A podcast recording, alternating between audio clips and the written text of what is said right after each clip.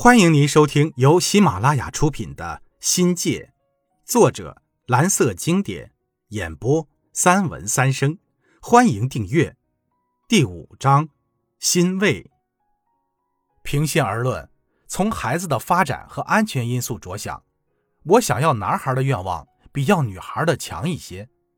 怀孕的时候，夫人就说过，是女孩就得跟她姓郑，我是同意了的。如果是男孩，就跟我姓。现在得了个女孩，就归夫人姓，我不能抵赖。郑家是求之不得的事儿了。我父母表面上没说，私下里有没有想法就不得而知了。至于取名，当时还真没想那么多，什么八字生肖呀，哪有那么多的讲究？宝宝是个丫头片子，本指望光彩照人，所以。就有了丽娜一名，大有伊人风采之意。娜本指姑娘美丽，丽加上娜就是婀娜多姿的意境。后来想呀，我们都是学英语的，受西方文化的染指，名字带点洋味儿也是自然的事儿了。后来女儿到国外留学，Lina 叫起来倒也显得氤氲的灵动感，念起来会产生声音的磁场。名字悦耳，又有具备很大众化的西洋格调。小姨子说：“这个名字好。”郑丽娜的谐音是“郑里拿”，只进不出，好。堂弟则戏谑为“郑里拉”，攒的是外币，属于很有本事的人。暑假这么一过呀，在临桂中学的日子又得开忙了。开学第一天是例行的教师集会。分别了一个多月的时间，同事们久别重逢，免不了要寒暄一阵。去哪儿了？干啥了？问来问去的，整的气氛格外热烈。在嘘寒问暖中，那些平时里的是非恩怨、嫉妒纷争都淡化了去。是的，新学期、新气象、新的开始，每个人都感觉到了新兴的希望。我呢？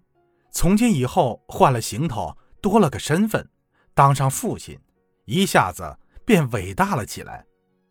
学校还是安排我上毕业班的课，外加一个补习班，每周十八节课，够让人操心的了。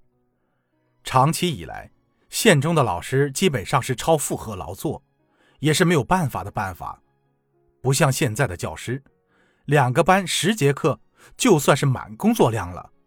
多一点课时就牢骚满腹，好在英语课基本排在上午，课一结束我就得往桂林赶，照顾母女俩需要。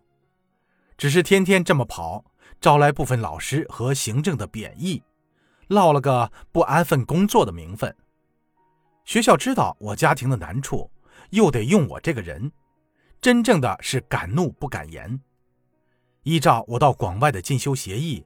我必须得工作两年，才能考虑调动的事儿。鉴于目前的状况，学校也是拿我没有办法。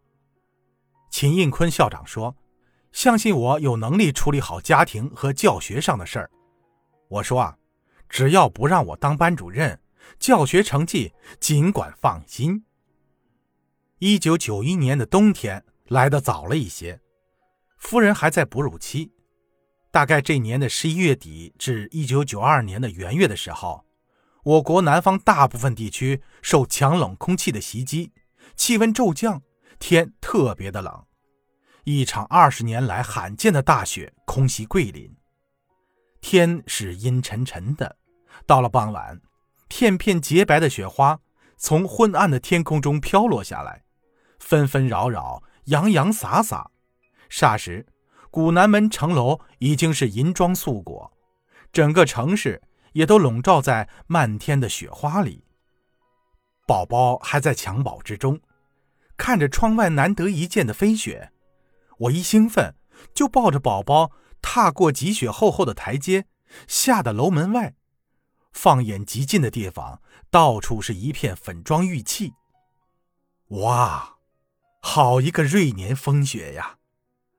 城楼下的世界，仿佛让人进入了晶莹剔透的童话梦境，简直要美哭了。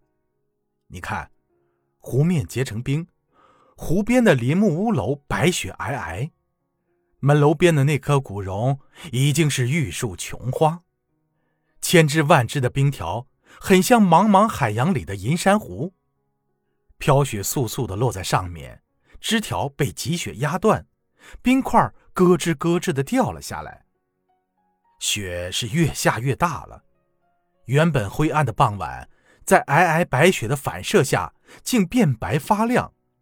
大片大片的雪花一层层还往地上铺。积雪深处早就没有了行人的踪迹。我微微的闭上眼睛，什么都不去想，静静的聆听雪花的声音，伴随着宝宝均匀的呼吸。只想让自己的晨心得到少许的安宁。猛然间，宝宝一个喷嚏，似乎也被眼前这银装素裹的美景所惊醒。乖乖，那一晚，宝宝感冒了。春季一过，夫人又得回单位上班了。外婆心疼我们，便从灌阳来桂林给我们带宝宝。断奶以后，又把宝宝带回灌阳。由四个老人轮流喂养，我们才得以抽身出来安心工作。幸好父母的帮忙，我们勉强度过了最困难时期。直到女儿三岁，我们才把宝贝女儿从灌阳接回到桂林。听众朋友，本集已播讲完毕，感谢您的收听，精彩继续。